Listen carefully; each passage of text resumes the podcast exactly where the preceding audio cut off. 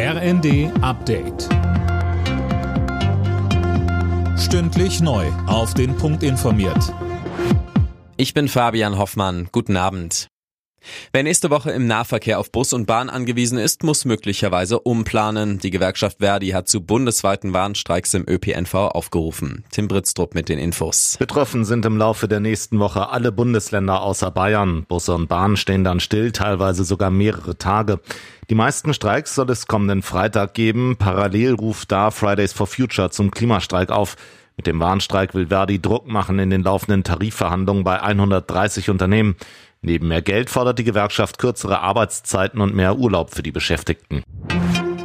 Weiter auch keine Einigung im Tarifstreit beim Lufthansa Bodenpersonal. Auch das neueste Angebot der Airline lehnt Verdi ab. Es erfülle weniger als die Hälfte ihrer ursprünglichen Forderungen. Zu weiteren Streiks hat die Gewerkschaft aber zunächst keine Angaben gemacht.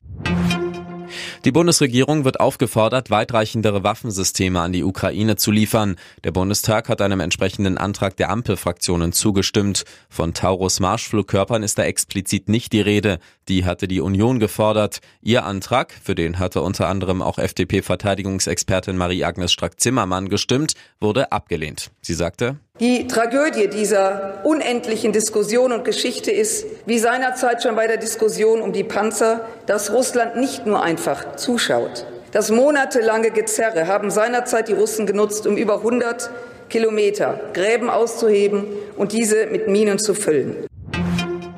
Die Menschen in Deutschland tendieren immer öfter zu eher günstigen Smartphones und nutzen die dann auch länger. Laut Digitalverband Bitkom ist der Durchschnittspreis für Handys von knapp 570 auf rund 520 gesunken.